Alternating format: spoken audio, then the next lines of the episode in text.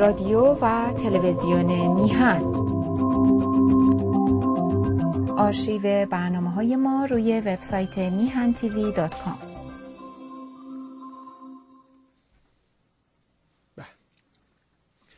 با درودی دوباره خدمت یکا یک شما خوبان و نازنینان. سعید بهبانی هستم. در این روز دوشنبه دوشنبه اول ماه می است. بهش میگن می دی و طبیعتا یازدهم ماه اردیبهشت است. خب امروز در ایران هم کارگران دولت تظاهرات کردند و بازنشسته هم همراهی کردن. در خارج کشور هم که می‌بینیم هر جا که زندگی می‌کنیم. خیلی جالبه که این اساس کارگر مربوط به آمریکاست ولی در آمریکا اصلا تنها چیزی که وجود نداره همین ماجرای کارگر و روز کارگر. البته در ماه سپتامبر در فکر کنم چهارم سپتامبر باشه که روز کارگر رو در آمریکا رسم دارن می‌دونن که آقا امروز لیبر دی هست. ولی ربطی به ماجرای کارگر و سرخ و اینا ندارد. و خیلی داستان غمانگیز است. اما اتفاقاتی که پیرامون ما میفته ایران ملتهب است انقلابی در شرف تکوین است اما این ور در خارج کشور بر در دیگری میکوبیم از آقای دوشوکی خواهش کردم دعوت کردم از ایشون که در خدمتش باشیم. برای اینکه مدتی است می‌بینم که می نویسه و خوبم می نویسه گفتیم که آقا تشریف بیارین در خدمتتون باشیم و بشنویم فرمایشات این نازنین. اجازه به در طرف خودم. شما خوبان و علاقمندان. عرض ادب و احترام کنم سلام کنم به این نازنین و سپاسگزار از مهر و حضورش در برنامه. آقا سلام می‌کنم به شما. منم خدمت جناب عالی عرض سلام دارم و خدمت بینندگان خوب تلویزیون میهن و خوشحالم که یک بار دیگر در خدمت شما هستم. ممنونم آقا از حضورت سپاسگزاریم ارزم به حضور چی بذارید؟ از اینجا شروع کنیم که دیروز در یعنی شنبه در حقیقت در لندن تظاهرات بود دو گونه بود و خیلی هم واکنش نشون دادند و این وریا و اون وریا حرف زدن. نگاه شما دیدم یه مطلبی هم در این زمینه نوشتین اساسا. نگاهتون رو می‌خوام بدونم که چیه؟ چرا این اتفاق داره میفته این دوگانه چیه؟ مگه یه مملکت که بیشتر وجود نداره یه نظام جمهوری اسلامی هم بیشتر وجود نداره؟ این همه اینجا دوگانگی و چند دستگی دلیلش چیه فکر می‌کنید؟ دنبال چی میگرده؟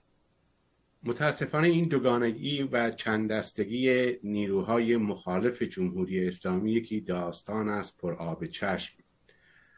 و البته شما اشاره فرمودید به اون مقاله‌ای که من اخیرا نوشته بودم و شما هم لطف کنید در سایت میهن تیوی اون رو گذاشته بودید. برخی از سایت هم منتشر کرده بودن من در این موردم توضیح خیلی کوتاهی بدم و بعد بپردازم به تصویر بزرگتری که در لندن وجود داشت روز شنبه و تصویر بزرگتری از اپوزیسیون و این چند دستگی ها قضیه به این صورت هست که آقای وحید بهشتی که الان در روز 68 اعتصاب غذاش هست در مقابل ساختمان وزارت خارجه بریتانیا یک فراخانی رو داده بود برای روز شنبه برای گذاشتن سپاه پاسداران در لیست تروریستی توسط بریتانیا.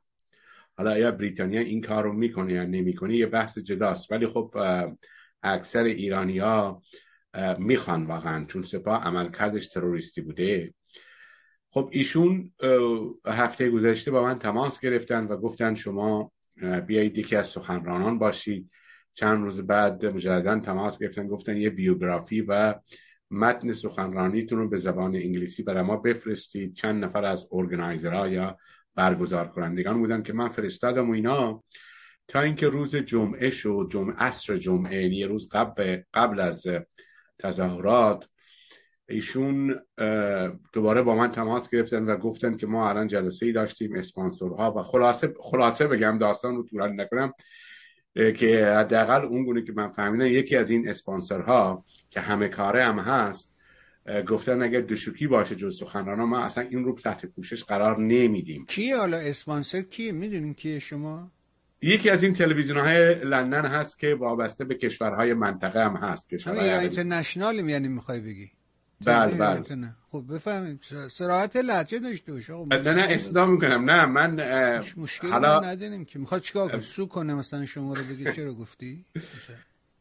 حال ایشون دوباره زنگ زدن این دو سه بار زنگ زدن بعد گفتن که خب اون لحظه ای که از اون ور رودخونه تیمز داریم حرکت می‌کنیم میاییم به جلوی کاخ نخست وزیری سخنرانان جلو هستن. شما هم می‌تونید جزو اون سخن اون صف جلو در کنار سخنرانان باشید و بیایید جلوی کاخ نخست وزیری. ولی سخنرانی نمی‌تونید بکنید. که من بهش گفتم داری شوخی می‌کنی. گفتم من هرگز هزار سال سیا همچه کاری رو نخواهم کرد. در حال خود اون تلویزیون مثل که مشخص کرده که چه کسی دیگری باید سخنران باشه. البته این برمیگرده به انتقاداتی که من از در گذشته از این تلویزیون داشتم. بعد آقای وحید بهشتی هم یه مصاحبه داشتن. تیتر خیلی بزرگی در همین سایت همین تلویزیون اومده بود که ایشون گفته بودن من خاطر اصولم و از این چیزا حتی یک میلیمتر هم عقب نشینی نخواهم کرد. من تا وقتی این رو دیدم گفتم خب الان موقعش چون چون داره بقیده من این چیشون عقب نشینی کرده بود. و این مقاله رو نوشتم که بگم اولا که شما عقب نشینی کردید. اینی که ادعا می‌کنید که من اعتصاب غذا کردم حاضرم جونم هم از دست بدم با خاطر اصولم این گونه نیست. حالا بگذاریم از اینکه 68 روز از اعتصاب غذای شما گذشته ولی من واقعا ایشون رو همچین نحیف و لاغر ندیدم وقتی ایشون رو دیدم هفته گذشته. و ایشون میره روزیم چند بار باشندین رسانه آدم آقا یه روز که روزه می‌گیره ما رمضان این پیروز تموم شد ها؟ همه ما هم تو بچگی روزه گرفتیم تو نمی‌دونم همه این بازی ها رو کردیم. برای امتحان برای شوخی برای باور هرچی شما اما از که میشه یه ذره حال نداری حرف بزنی. آخه نمیشه 68 روز دادن روزه بگیری بعد اینجوری صف قدم بزنی حرف بزنی صف محکم. نمی‌دونم. بفرمایید شما ادامه بدید. بله درسته. نه ماه رمضان که ما حال نداریم حال نداشتیم. مثلا طرف های غروب. خب ببینید غروب چقدر میخوردیم. بعد شام میخوردیم بعد سحری میخوردیم. آره. یعنی چارج می‌شدی بیش از حد برای روز بعد.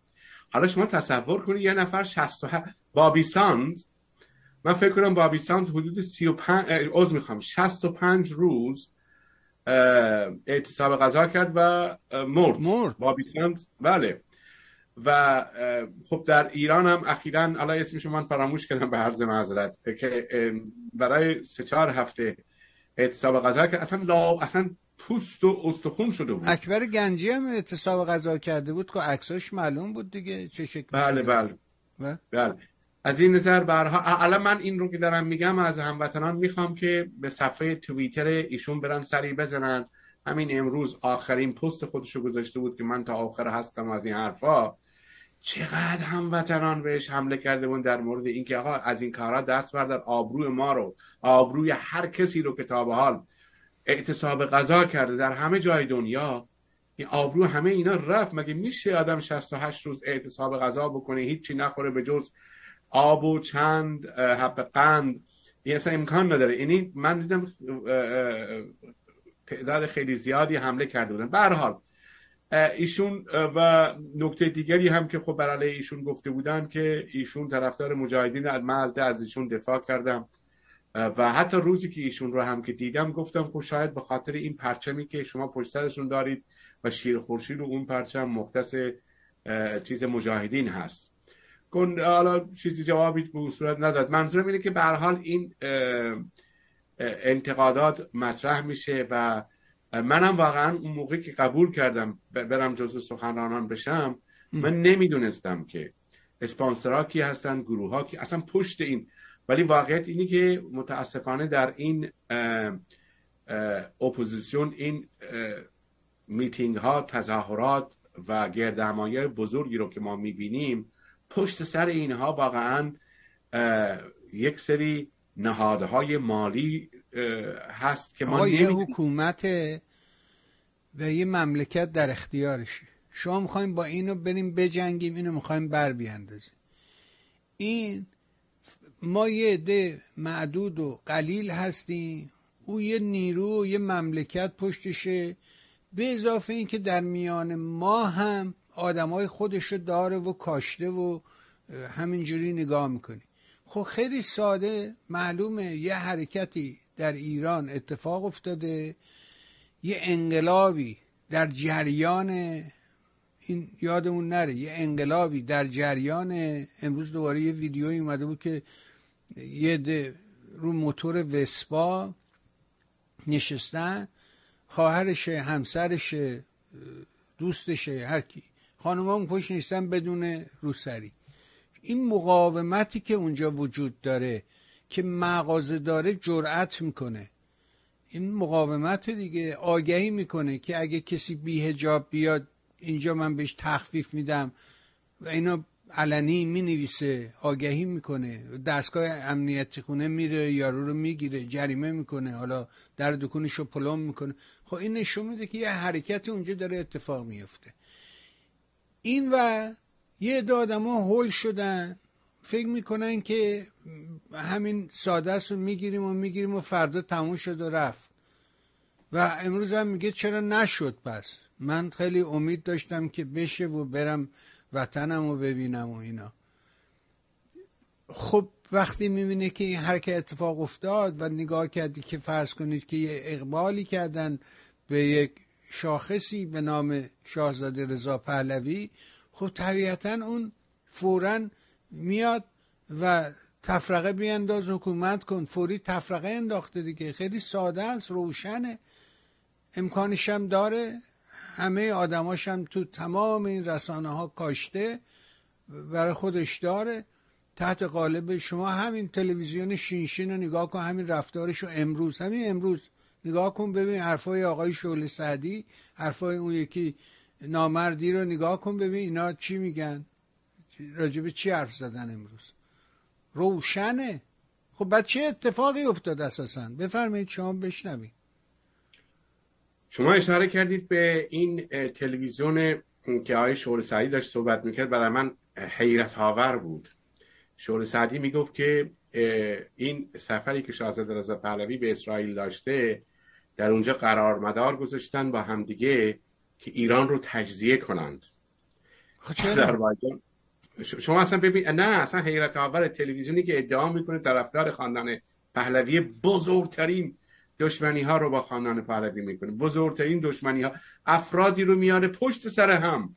شور سعدی بعد جوان مردی بعد سعید سکویی بعد نمی‌دونم اون علی اون مال حزب کمونیست کارگری که اسمش من جوادی. البته اسمش جوادی نیست. خودش هم تو برنامه تلویزیونی که من باش در مناظره ها داشتم ازش پرسیدم. گفتم شما اسمتون نه علی نه فامیلتون جوادی. کیه اسم واقعیتون؟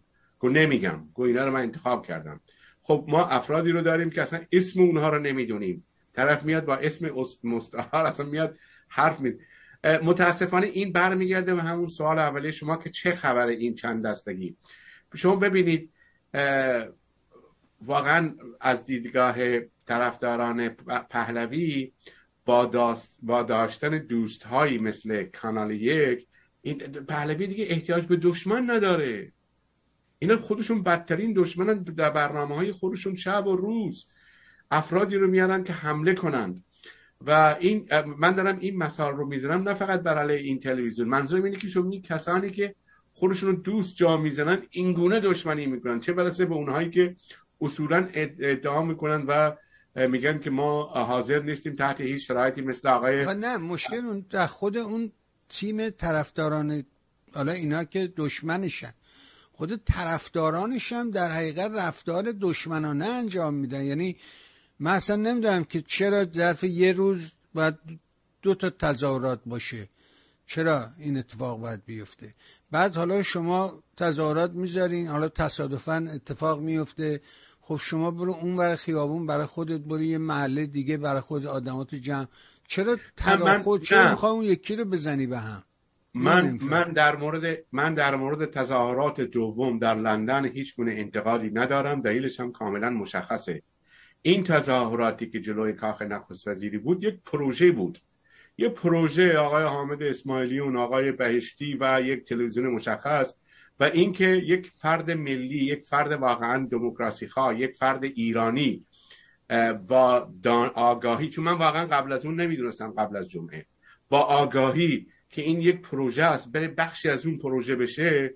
این بقیده من درست نیست. در نتیجه بسیاری از هموطنان تصمیم گرفتن که تظاهرات مستقل خودشون رو داشته باشن و بگن ما خواهان در لیست گذاشتن یا در لیست قرار دادن سپاه پاسداران در لیست تروریستی هستیم. ما هستیم. ولی دلیل نمیده که بریم زیر پرچم مثلا تلویزیون فلان کشور عربی. هرچی اونا میگن ما این کار بکنیم. نمی کنیم در نتیجه شما نمی‌تونید اونا رو محکوم کنید. چرا نیومدید زیر پرچم این کشور عربی نگفتم چرا نکن من میگم چرا برای خودت در یه جای دیگه چرا میری اینو می‌خوای به هم بزنی؟ نه نه جای دیگه بوده. در جمعینا نبوده. ها پس توضیح بدیم ما بفهمیم چی ما که نبودیم اونجا که. ها خیلی خوب. تصاویری که ما می‌بینیم یه جوری دیگه به ما القا می‌کنه. همون تلویزیون ایران اینترنشنال یه گونه دیگه به ما القا می‌کنه. به ما القا می‌کنه اینا اومدن جمع اینا رو به هم بزنه. چی بوده واقعیت بله من من به شما حق میدم که یه مقدار آدم واقعا گیج بشه. ببینید جریان چی ببینید دو تا تظاهرات کاملا مجزا بود در دو بخش مختلف لندن. اینا هیچ گونه تداخلی در همدیگه نداشتن. طرفداران مشروطه تظاهرات مختلف متفاوتی داشتن در جای دیگه. اما حرف شما کاملا درسته. من کلیپ هایی رو دیدم که خود من الان از من می‌پرسید مطمئن نبودم که این کلیپ ها در جلوی کاخ نخست وزیری بوده که من حد می‌زنم بوده. چون اینها بر علیه حامد اسماعیلیون شعار می‌دادند. که می‌گفتن حامد نمی‌دونم برو. بله در بین این جمعی که در جلوی دو سه هزار نفری که جلوی کاخ نخست وزیر بودن طرفداران یا مخالفان این گروه هم بودند. یعنی یا شاید طرفداران مشروطه بودن یا طرفداران دموکراسی خواهان و غیره بودند. و اونا این شعارا رو دادن. و حتی من یادمه یکی از سخنرانان در همین جلسه گفت که ما فقط یک نفر این در خود همین جلسه حامد اسماعیلیون گفت که ما فقط یه نفر رو داریم که می‌تونه رهبر باشه و اون شاهزاده رضا پهلوی و گفت رضا شاه روحت شاد جزو سخنرانان اصلی بود. ولی این در همین جمع پیش اومده بود یه عده هم اعتراض داشتن که چرا مثلا گروه های اتنیکی پرچم های مختلف خودشون رو از از الاهواز گرفته تا بلوچستان، کردستان، آذربایجان و غیره آورده بودن که متاسفانه این دعوا همیشه بوده. خود منم شاهد بودم در جاهای دیگه در ترافالگر اسکوئر در لندن که جنگ و دعوا شده. از این ور هموطنان با پرچم شیر خورشید از اون ور اون دوستان بلوچ و کرد بودن و اونا از من می‌خواستن که از اونا حمایت کنم اینا از من می‌خواستن. گفتم من وارد این دعوا نمیشم و دیگه هم نمیام به این تظاهرات. این متاسفانه مشکلی است که ما در لندن و به احتمال خیلی زیاد برخی از جاهای دیگه داشتیم. اما در لندن تا اونجایی که من می‌دونم بیشتر از هر کشوری این برخوردها زیادتر بوده. از این نظر دو تا گروه بودن و خب بعد از این واقعا فروپاشی گروه همبستگی محسا که خیلی تأسف آور بود ولی خب یک واقعیتی بود. یعنی نشون داد که هر کسی اجندای خودشو داره. هر کسی برنامه خودش داره و می‌خواد خودش خودش رو بزرگ کنه. و یکی از غمانگیزترین داستان ها بود بخصوص در این شرایط فعلی که دختران و پسران جوان در داخل کشور در لوله میخوردن به زندان می‌رفتن کور می‌شدن و یه عده در اینجا واقعا فقط فقط به دنبال این بودن که خودشون رو رهبر جا بزنن متوهم شده بودن. از این نظر این مشکل اساسی هست از زمانی که ما این مشکل رو داریم. شما مثلا در نظر بگیرید من در همین چند هفته اخیر این رو باید چون حقیقت باید بگم ها. مثلا من می‌دیدم که تلویزیون سیمای آزادی مجاهدین باور کن برنامه های جمهوری اسلامی بر علیه خاندان پهلوی رو نشون میده. یا یا خود تلویزیون جمهوری اسلامی برنامه مجاهدین رو نشون می‌داد بر علیه پهلوی.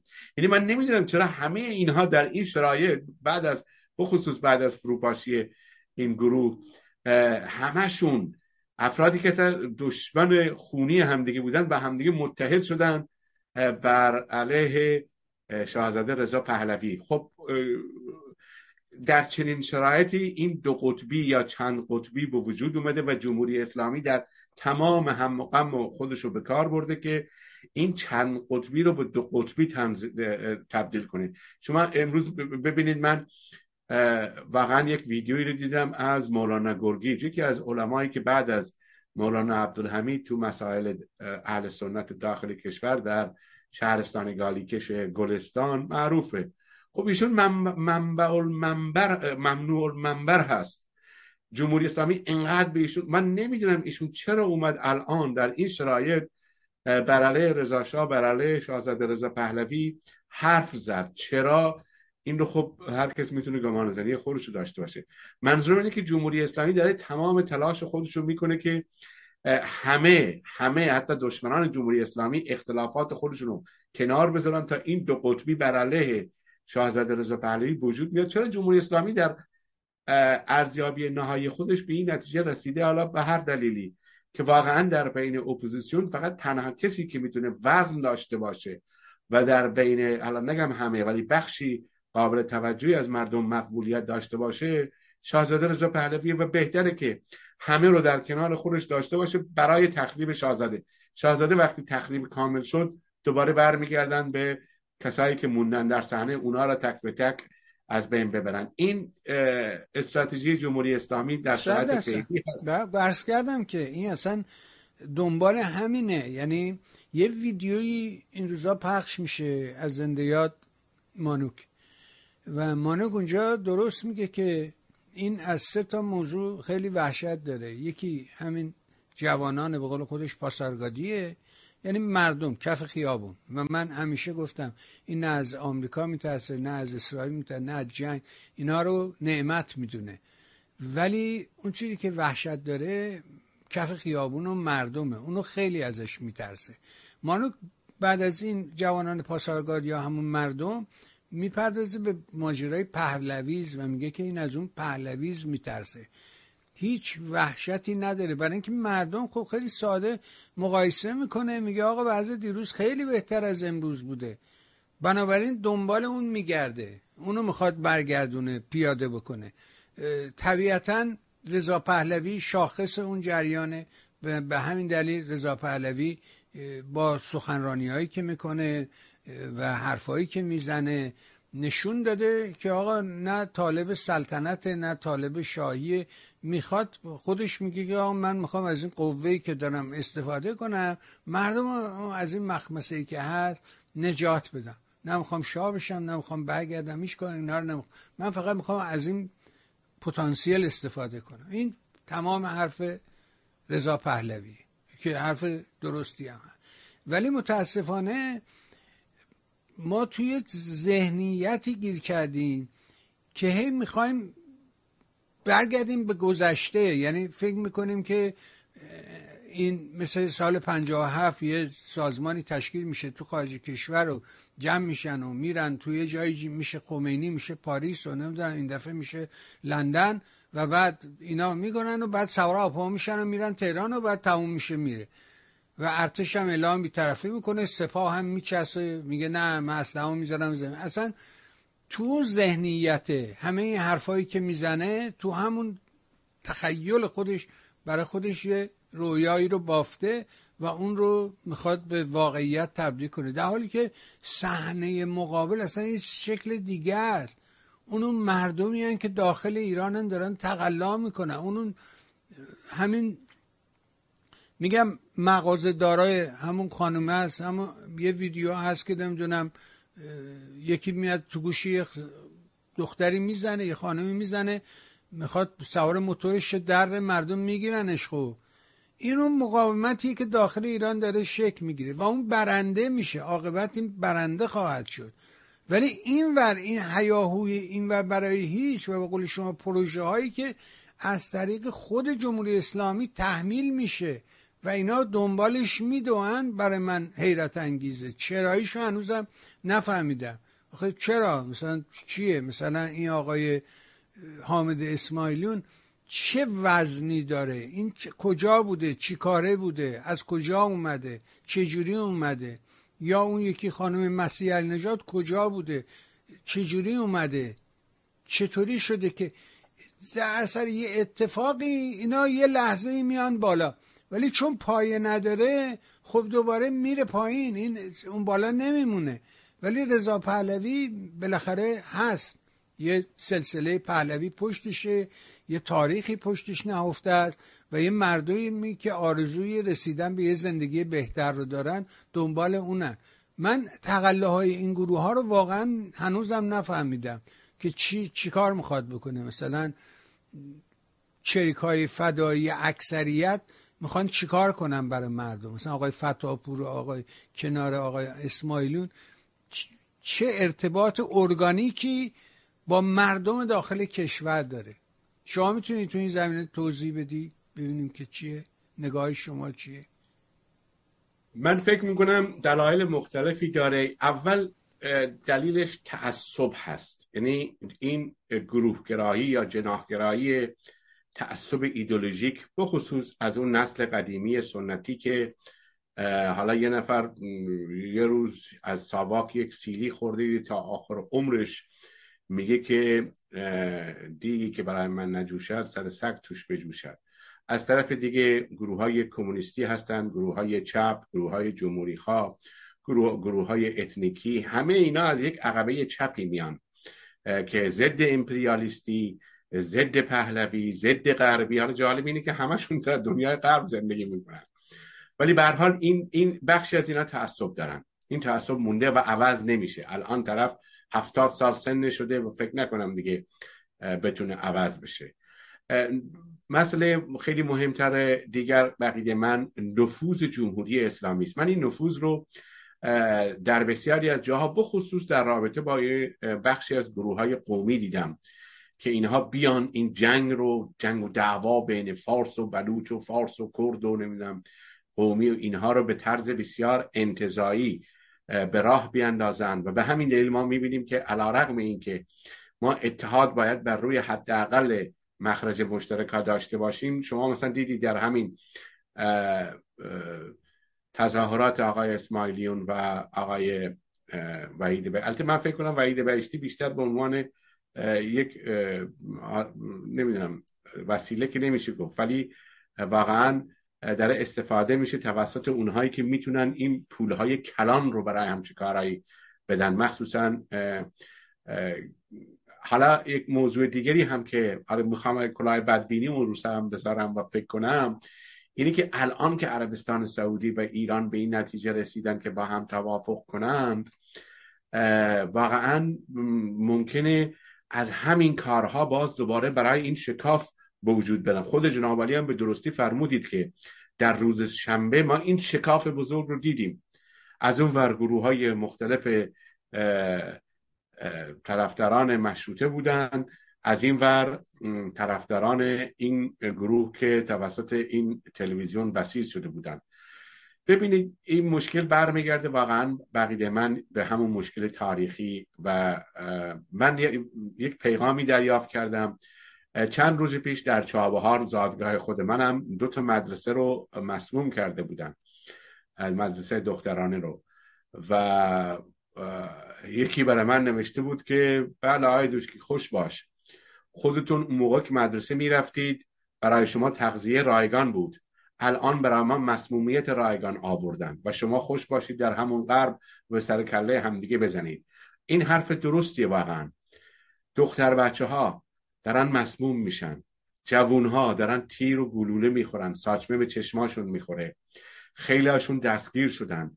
و من نمی‌دونم اینهایی که در غرب هستن اینهایی که ادعا دارن توسط یک تلویزیون یا اون تلویزیون یا این نهاد تحریک میشن واقعا تشویق میشن که ما شما رو رهبر می‌کنیم. شما رو میاری به من گفتم بیا در صف جلو. که چی؟ یعنی من برم تو صف جلو. منظورم اینه که این متاسفانه این کارا رو دارن می‌کنن. حالا چقدر؟ واقعا این بخشی از اون پروژه توافق چین هست من نمی‌دونم. ولی متاسفانه وضع بدتر شده. و ما این رو داریم می‌بینیم در بین اپوزیسیون. و همان گونه که گفتم اصلا بحث من بحث مشروطه خواهی یا جمهوری خواهی اینا اصلا نیست. اینا مردم تصمیم می‌گیرن. اون جمهوری خواهانی که ادعا می‌کنن که مردم دیگه سلطنت رو نمی‌خواد. خب پس خیلی خوب. بذار مردم رأی بدن. وقتی رأی دادن در یک فقط چیزی که ما موافقت باید بکنیم همه باید توش باشن اینه که واقعا باید اون رأیگیری با حضور همه با حضور همه گروه ها شفاف و دموکراتیک باشه. مردم تصمیم می‌گیرن. از این نظر بقیده من اینا می‌دونن که در بین شخصیت های موجودی که در خارج هست بیش از هر کسی شاهزاده رضا پهلوی واقعا یک وزنه ای هست یک سرمایه ملی هست و هدف جمهوری اسلامی به همراه مجاهدین متاسفانه و برخی از گروه های متعصب حالا نمیگم چپ یا جمهوری خواه اینه که ایشون رو به هر دلیلی تخریب بکنن. البته من یه نکته رو فقط در جمله آخرم به شما بگم که شما فرمودید که طرفداران ایشون هم گناهکارن. من فکر می‌کنم در بین به اصطلاح طرفداران ایش بخشی از نه همه بخشی از طرفداران ایشون مخصوصا کسانی که شما وقتی برید در فضای مجازی مثل اینستاگرام بخصوص توییتر عکس عکس رضا پهلوی یا عکس محمد رضا شاه یا عکس رضا شاه رو در پروفایل خودشون می‌ذارن. بعد اینا بدترین فوشا هم میدن. یعنی فوشای رکیک و زشت میان میدن. و این خب مشخصه که حداقل بخشی از اینها همون سایبریا هستن. نه اون که صد درصد. اون که اصلا شک نکنید که خود دستگاه امنیتیه. نه من روی سخنم در حقیقت با همون گروهیه که توی مثلا توی این ویدیوهایی که گفتم ما که اونجا نبودیم و حضور همین فیلم ها رو داریم می‌بینیم. فیلم هم که همه رو به شما نشون نمیده که اون چیزی رو که دوربین دلش می‌خواد به شما نشون میده. اینکه یه درگیر میشن نمی‌دونم با همدیگه نمی‌دونم کارشون به فضیت و اینا میشه من روی سخنم با اون ادعا که اونا برای چی میان؟ اصلا درگیر میشن. چرا این کار می‌کنه؟ خب این بیشتر داستان رو از اون مسیری که داره میره به یه سمت دیگه هل میده. من سخنم با اون گروهی است که حضور داشتن داشتن دعوا می‌کردن. من اونا رو دارم میگم وگرنه اون تصاویر فضای مجازی که اصلا اعتباری به هیچ حرفش نیست که. اصلا. بله. این خب البته من در روز شنبه نبودم در اونجا ولی قبل از اون در ترافالگار اسکویر در جلوی سفارت بودم. و هر بارم که این صحنه ها رو دیدم دعواها رو دیدم شدید تصمیم گرفتم دیگه نرم و واقعا برای مدتی اصلا نرفتم تو این تظاهرات. چون عجیب بود برای من. اینا اصلا جمهوری اسلامی رو تو اون تظاهرات گذاشتن کنار با همدیگه به زد و خورد پلیس آره همین. مشکل من همینه که اولم همه اینجور شروع کردم که آقا یه جای دیگه است سر ماجرا جای دیگه است. ما یه دشمن مشترک داریم. یه وطن واحد. ما رو این دوتا اصل یعنی اینکه دشمن مشترک وطن واحد خب بایستی اینو اول باید سر این به توافق برسیم. تا به سر این به توافق نرسیم دیگه بقیهش قصده است. بقیهش دیگه حرفه. چرا؟ حتی همین بحث نمی‌دونم خودمختار تجزیه طلب نمی‌دونم فلان اینا اون داستان وطن مشترک رو اول مختل می‌کنه. دوم اینکه سر دشمن مشترک وقتی میای میگی که آقا می‌شود نمی‌دونم با نمی‌دونم با اینا و بریم سراغ میر حسین و بریم سراغ اینو بریم سراغ اون و اینا خب نشون میده که اون دشمن مشترک رو هم تو خوردش کردی تقلیلش دادی تقسیمش کردی. بنابراین چون دو تا پایه اولیه که باعث تحکیم ما میشه باعث قوت ما میشه اون دوتا رو تو بشکنی دیگه چیزی ازت باقی نمونه. دیگه دونکیشتی داری دعوا می‌کنی. با آسیاب بادیا داری میجنگی. همینجوری. همین نیست که داریم می‌بینیم. مگه غیر از این چیز دیگه ای ما می‌بینیم؟ من میگم یه ذهنیتی داره تو اون داره دنبال می‌کنه. با واقعیت اینکه مردم داخل ایران چه فلاکتی دارن می‌کشن. بابا میگه یه فیلم رو دیشب دیدم یه کسی تازه شروع کرده از این فیلم ها می‌ذاره تو یوتیوب و اینا. رفته تو میدون شوش و نمی‌دونم تای شهر و اون پاکدشت جاده خاوران جاده مسکرآباد. خب اونجا هیچی نبود. خب چل سال پیش اونجا هیچی نبود بیابون بود. خب الان نگاه کن ببین مردم اونجا چجوری دارن یارو داره فیلم می‌گیره میگه اصلا نمیشه اینجا وایسی بوی تعفن تو این کوچه تعجب می‌کنه که مردم چجوری اینجا زندگی می‌کنن. یا مثلا میگه اگه نگاه کنید به ساختمونا که اگه یه زلزله بیاد چه فاجعه اینجا صورت می‌گیره؟ ما باید اینا رو در حقیقت بهش نگاه کنیم. دنبال اینا نیست. دنبال قرفر خودشه. دنبال پوزشه. دنبال اون میگرده. میگم مشکلمون جای دیگه است. مشکل و همه اینا یه جامعه از طریق رسانه از طریق آگاهی آگهی متحول میشه. دیسکورس ها از اونجا شکل می از طریق رسانه ها شکل می‌گیرن. گفتمان ها از طریق رسانه ها شکل شما یه نگاهی به همین رسانه ها بکنید. ببینید که چه فاجعه ای وجود داره؟ شما ازش نام می‌برید به عنوان اسپانسر یه تظاهرات آخه رسانه که نمی‌تونه اسپانسر تظاهرات باشه که. باید مخبر این خبر بیار تظاهرات باشه. تصمیم گیرنده هست که چه کسی می‌تونه سخنران باشه چه کسی نمی‌تونه سخنران باشه. یعنی فاجعه هست برای ما ایرانیا و من چندین مقاله در گذشته نوشته بودم. برخی از این آدمای واقعا که من حسشون می‌ذارم بدبخت. اینا اعتراض کردن میگن نخیر این رسانه گفت این رسانه خیلی کار کرده افش...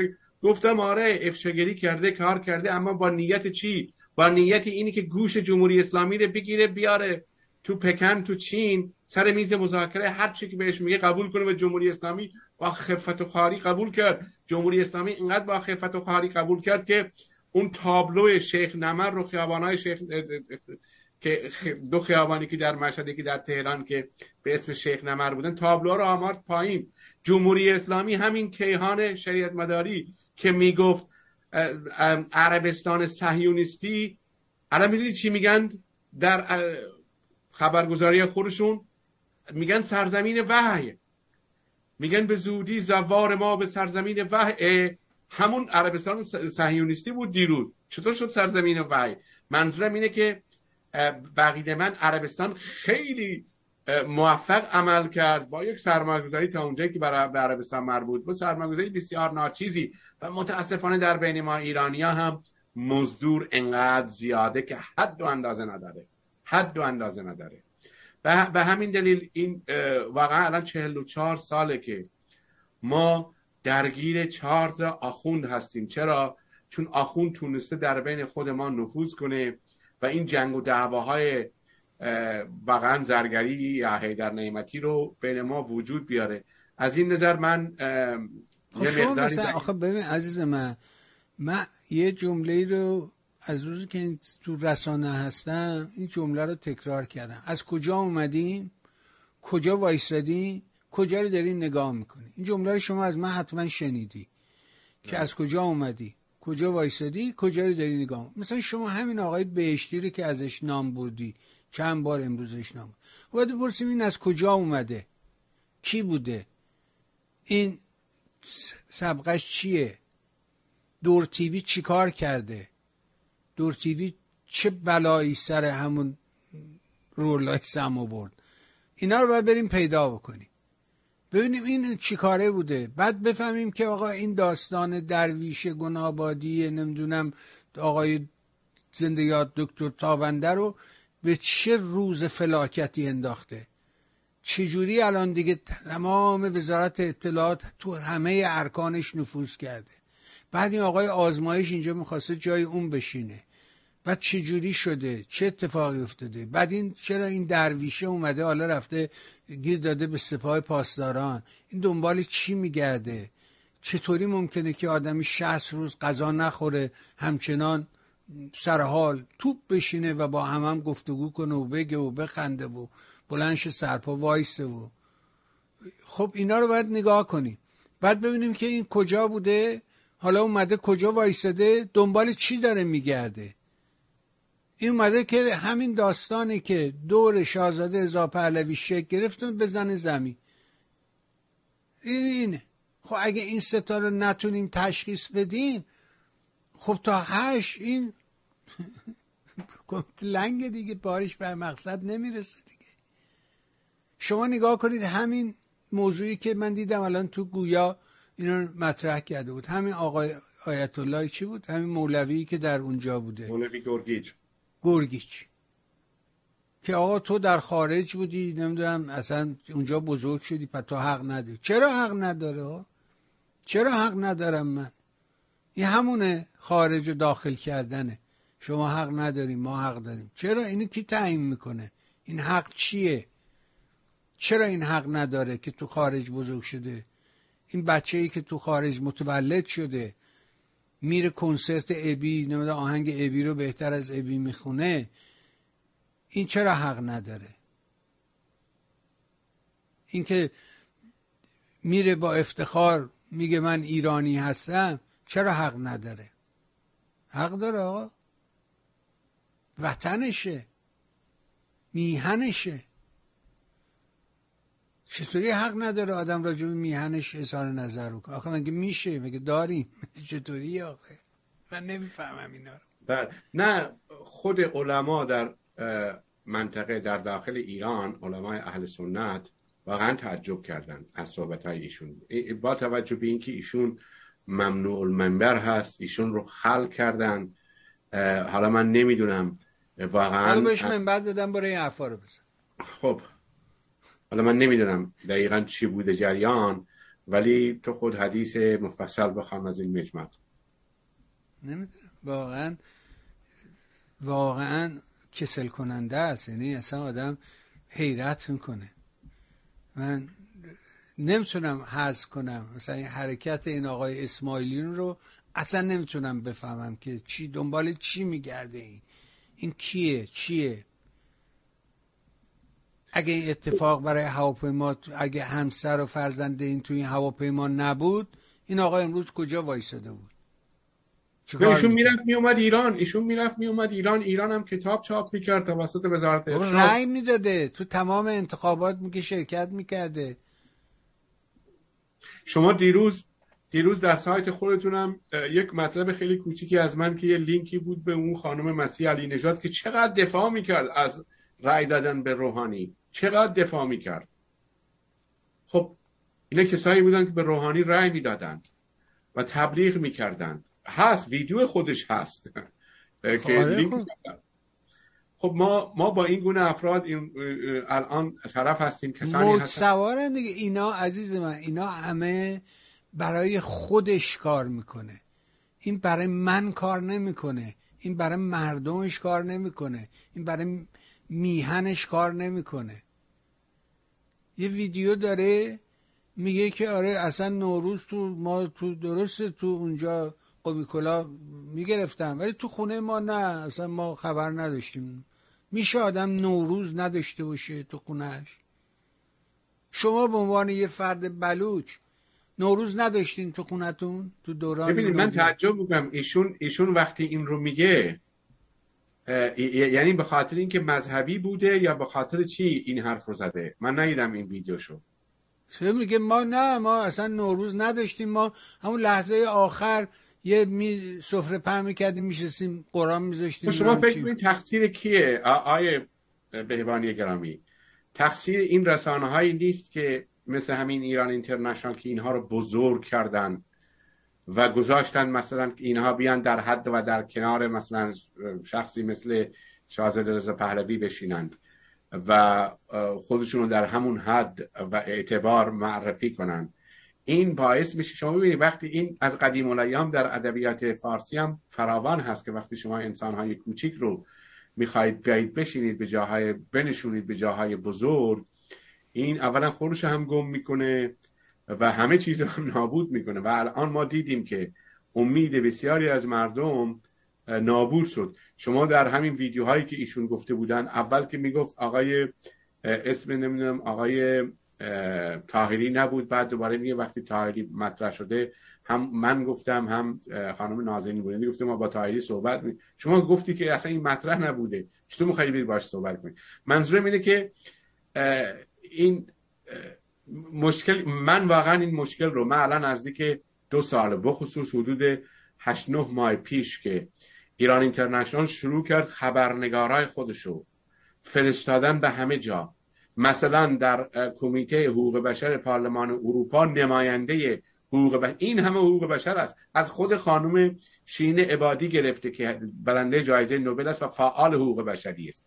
از خانم برومند گرفته نمی‌دونم از بسیاری از شخصیت های مثل اون دوست پزشک ما در در وین یا مثلا در نروژ اینا که فعال حقوق بشری شناخته شده هستند. خبرنگار خودش رو فرستاده اونجا به عنوان نماینده ایران. بعد خبرنگارای خودش رو میفرسته در کلاب هاوس که رهبری وجود بیارن. خب مردمم قبول البته من چیزی به شما بگم ها. من نه دنبال جام نه دنبال مقامم آزاد هستم که انتقاد کنم حتی از خود مردم از خودم هم انتقاد کنم. مردم ما هم متاسفانه هر بار گول می‌خورن فریب می‌خورن. فکر می‌کنن که واقعا آقا چاره نداره. مردم ببین عزیز من مردم یعنی توده. مس. مس شکل نداره که. مسه. این یه چیزی می‌خواد که اینو شکل بهش بده قوام بیاره فرم بهش بده. اون رسانه است. اون گفتمانه دیسکورسه هر چی شما میگی اسمش هست. اسمش که مهم نی. این اونه که به این مس به این توده شکل میده فرم میده مسیر میده. رنگش رو عوض می‌کنه درازش می‌کنه کوتاهش می‌کنه چاقش می‌کنه لاغرش می‌کنه. ما اونو نداریم. ما اون اون بخش فا در حالی که دنیا وارد یه عرصه نو شده یعنی این هر کدوم از این ماها یه دونه ایستگاه تلویزیونی سیار همراهمونه هر کدوم از ما. این یه کانال تلویزیون امروز. دیروز همچی چیزی وجود نداشت. با همه این امکانات که وجود داره ما هنوز نمی‌تونیم ازش استفاده کنیم. کمیتمون لنگه. نداریم. آقای دکتر پیام اخوان شما اصلا اسمشو نمی‌بینی جایی. در حالی که اون یه حقوقدان برجسته است و خیلی کار کرده تو مملکت برای ما. ولی یه ایرانی برو آقا پیام اخوان می‌شناسی؟ ترودو نخست وزیر کانادا اگه مشکل داره میره سراغ آقای پیام اخوان. در مورد ایران بخواد مسئله چیزی بداند از پیام اخوان سوال می‌کنه. اما شما می‌بینی اصلا این رسانه ها اصلا سراغش نمیره اصلا ایران اینترنشنال نمی‌ذاره اینا معلوم بشن برای مردم. نه هر کسی که هر کسی که شعور داره مستقل هست جای در جایگاهی هست که حرف چهار نفر خبرنگار یا روزنامه نگار صادراتی رو که الان مثلا در این رسانه هستن گوش نمی‌کنه.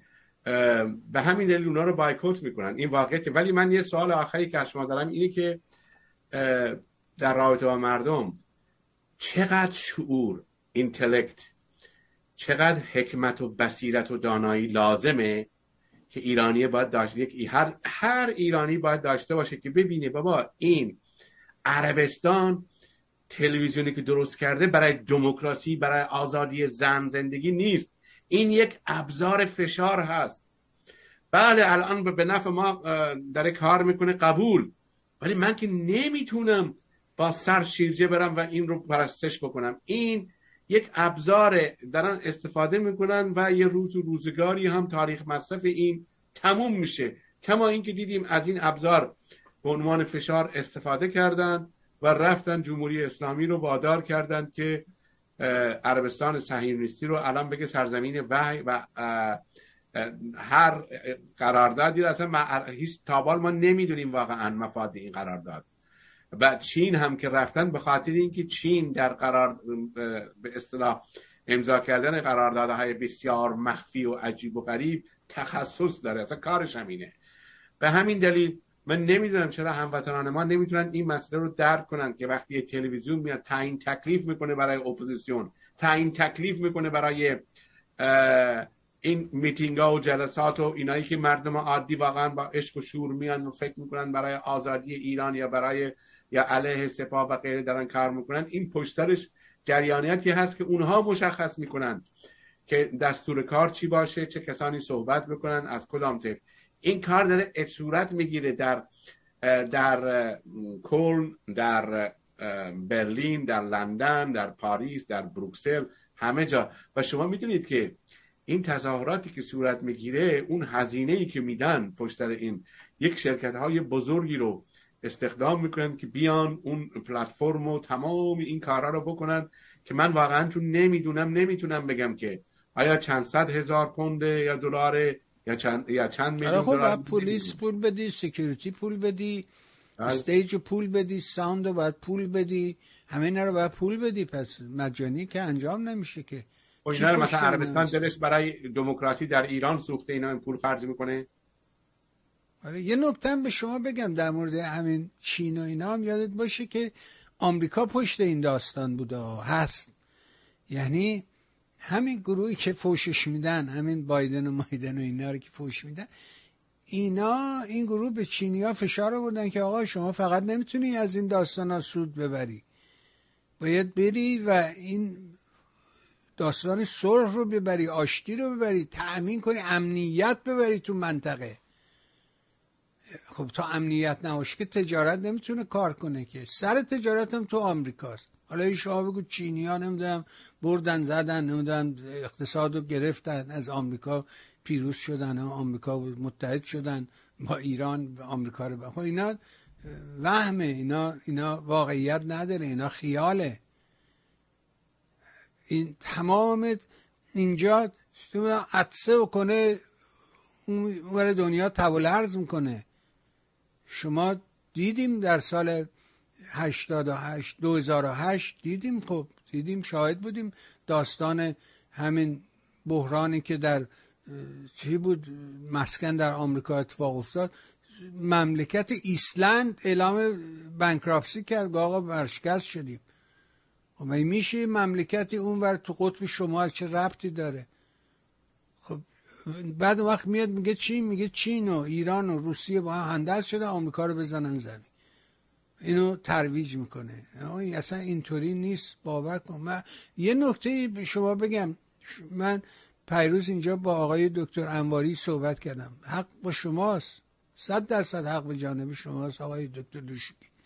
شما برو نگاه کن ببین که کامنت هایی که زیر اون برنامه گوشتن رو برو بخون. اون یه مرد متشخصه یه آدمیه که صاحب جاه و مقام و مکان توی این دستگاه دولت آمریکا. یه آدم گردن کلفته موقعی که دفتر کارش خواستی بری از 15 تا دفتر باید عبور می‌کردی تا برسی به دکتر انواری. برو کامنت های زیرشو بخون ببین چی نوشته در حالی که درست داره تعریف برات می‌کنه پشت قضیه رو داره برات میگه که آقا فرقی نمی‌کنه در داخل آمریکا که چه کسی رئیس جمهور باشه. یه سیاست کلانه اون سیاست کلان اجرا می شود و اون ته ته اونو که بری بگردی واکاوی کنی می‌رسی به دانشگاه. می‌بینی که اون دانشگاه مرکز علم که اینا رو میاره. به عنوان پیپر می‌بره میده به اون به این کمیته به اون کمیته اون کمیته این کمیته تا میشه فرمان میشه قانون میشه اینی که من شما راحت در این ممالک داریم زندگی می‌کنیم. ولی شما سطح دانشگاه ایران رو نگاه کن. سطح مدارس ایران رو نگاه کن. شما این مثال الان گفتین چی بود؟ به شما تغذیه رایگان دادن به اینا مسمومیت رایگان میدن. شما وضع مملکت رو نگاه کن. تنها چیزی که برای این مردمی که اینجا دارن زندگی می‌کنن وجود نداره میهن و وطنشه مردمشه. این فقط فکر اینه که این بره اون بتونه بره ایران بتونه بره باغ پدرش رو نگاه کنه. همین. دلش برای اون تنگ شد. برای خودشه برای مردمش نیست. این دست در دست هم نهیم به مه همین که شما اشاره کردی حکمت. ما پر از حکمت فرهنگ ما. ولی نمی‌دونه. و این تقصیر رسانه است. رسانه بایستی که قوی باشه تا بتونه این گفتمان رو ببره میون جامعه. وقتی اونو نداری لنگی دیگه. شما اینو حالا بشکنی بیاری تو سطح فرض کنید که همین سایت تو سایت هم که بری همین قصه است همین قصه پراب و چشمیه که شما تعریف می‌کنی از تلویزیون. تو سایت هم همینه. این هنوز فرق بین تلویزیون و پادکست یا اون ویدیویی که تو یوتیوب قرار می‌گیره رو نمی‌دونه. که آقا تلویزیون یه تعریف داره یعنی یه آپاراتیه که شما وقتی کانالشو میچرخونی می‌ذاری رو کانال هفت هشت ده صد و سی و دو فلان کانال معین برنامه معین ساعت معین. این میشه تلویزیون تعریف تلویزیون. ولی یه ویدیو درست می‌کنه می‌ذاره تو یوتیوب بیارو میگه تلویزیون جهانی ایرانیان. خب این تلویزیون جهانی نیست که. نه تلویزیون نه جهانیه نه هیچی نداره. مشکل ما سر اولم قبل از برنامه شما سر تعریفه. سر تعریف ها ما مشکل داریم. سر اسم مشکل داریم. اینا رو باید یکی یکی یکی یکی با صبر و حوصله کار که عجلم نیست. این می‌خواد زودی به دست بیاره. زودی نداریم که. تو همین تو انگلستانی که شما توی زندگی می‌کنی تو این مدت که اونجا چندین ده سالی که اونجا زندگی می‌کنی ببینید چقدر تحول صورت گرفته به نفع مردم. غیر از این آقا؟ یا همونیه که روز اول اومدی؟ نه الان دقیقا چهل سال شد. و البته من یه نکته دیگری رو هم بگم که بفهم مثلا حالا حالا من شاید این اعتراف رو بکنم اینجا. مثلا بعضی موقع من برنامه های تلویزیون شما رو نگاه می‌کنم باور کن از آقای مثلا البته خیلی دیگه کسان دیگری هم هستن در تلویزیون شما. ولی مثلا از ایرج مستقی من یاد می‌گیرم. این رو بدون تعارف دارم. من بشینم حرف یکی رو گوش کنم مثل مثلا همین تلویزیون ایران اینترنشنال. آدمایی رو میاره که اصلا سواد ندارن. آچار فرانسه هستن که در مورد فضا و در مورد نانو و در مورد ارزم بزرگ خوشسالی و محیط زیست و سیاست و در همه چیز وارد طرف. سریع هم حرف می‌زنه متخصص هست. خب من اینا رو گوش نمی کنم چون واقعا اینا اطلاف وقت هست. ولی وقتی مثلا آقای مستاقی یا برخی دیگر از مهمانان شما صحبت می‌کنم خب بعضی بعضی برنامهش من اعتراف می‌کنم خیلی طولانیه یکیش آخریش من فکر پنج ساعت بود. ولی اون تکای شورت یا کوچیکی رو که شما می‌ذارید خیلی آموزنده است. خب شما مثلا این رو نگاه کنید. همین تلویزیون میهن با این در مقایسه مثلا با اون 250 البته 250 نه 305 میلیون دلار. هزینه بوده بر طبق چیزی که من دیده بودم. خب من نمی‌دونم تلویزیون شما رو با اونا مقایسه کنید محتوا رو ببینید محتوای آموزشی. خب فرق می‌کنه واقعا. یعنی ما متاسفانه گیر این گونه رسانه‌ای افتادیم که اهداف خودشون رو دنبال می‌کنن و اکثر مردم هم به خاطر اون همه پولی که اونا دارن خرج می‌کنن به آقا همین در ادامه صحبت. سال 52 هفته است. درسته؟ 656 یعنی چند تا 52 هفته میشه؟ یعنی چند ده بالای 13 سال دیگه. نه. درسته؟ ما یه برنامه آقای دکتر عطای انصاری داره اینجا. یه دعارت المعارف پزشکیه که هر هفته زحمت می‌کشه این مرد بزرگ. یه موضوع پزشکی بیماری نمی‌دونم غیره رو میاره تعریف می‌کنه برای مردم. نه بهش میگه که این کارو بکن این کارو نکن اصلا اینا نیست. موضوع رو برای تعریف می‌کنه که این بیماری یعنی چی؟ چه, چه باید کردش کدام است؟ بعدم دکتر باید بری باید حتما بری پیش متخصص. باید بری پیش پزشک پیش دعانویس و نمی‌دونم رمال شما برو نگاه کن ببین این برنامه ای که به راستی دارم برات میگم. یه دارت و معارف پزشکیه برو ببین اصلا نگاه می‌کنه؟ نه. دکتر محمود مسائلی بزرگترین مسائل حقوق بین رو به زبون ساده میاد اینجا برای ما تعریف می‌کنه. با کامنت های زیرشو بخون. آدم خجالت می‌کشه شرم می‌کنه که آه این چرا؟ چرا بیدار نمیشه؟ چرا گوش نمیده؟ ولی حج و حیاهو و جوانمردی و شینشین و اینا رو دوست داره. فخرآور رو میپرسته. یعنی اینجوریه قصه ما یه قصه دردالوده یعنی چرا قطع شد آقای دوشوکی؟ یه دستی زد.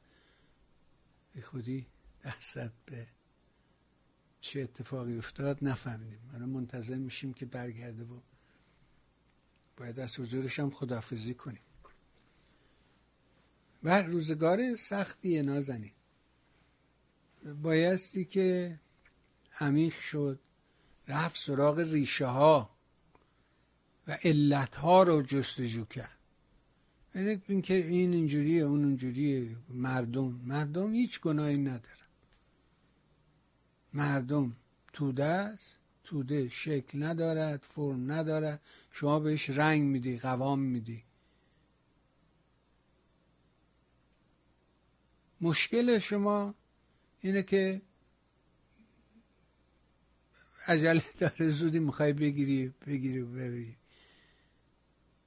میگه چرا نشد؟ چرا انقلاب نشد؟ چرا نشد؟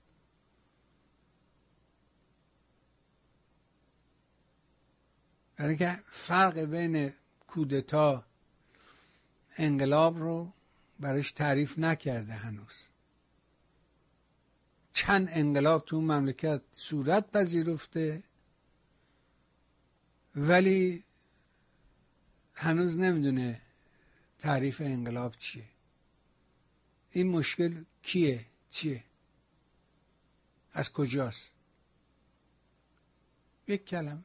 رسانه. سانسور. سانسور کردن. سانسور شدن.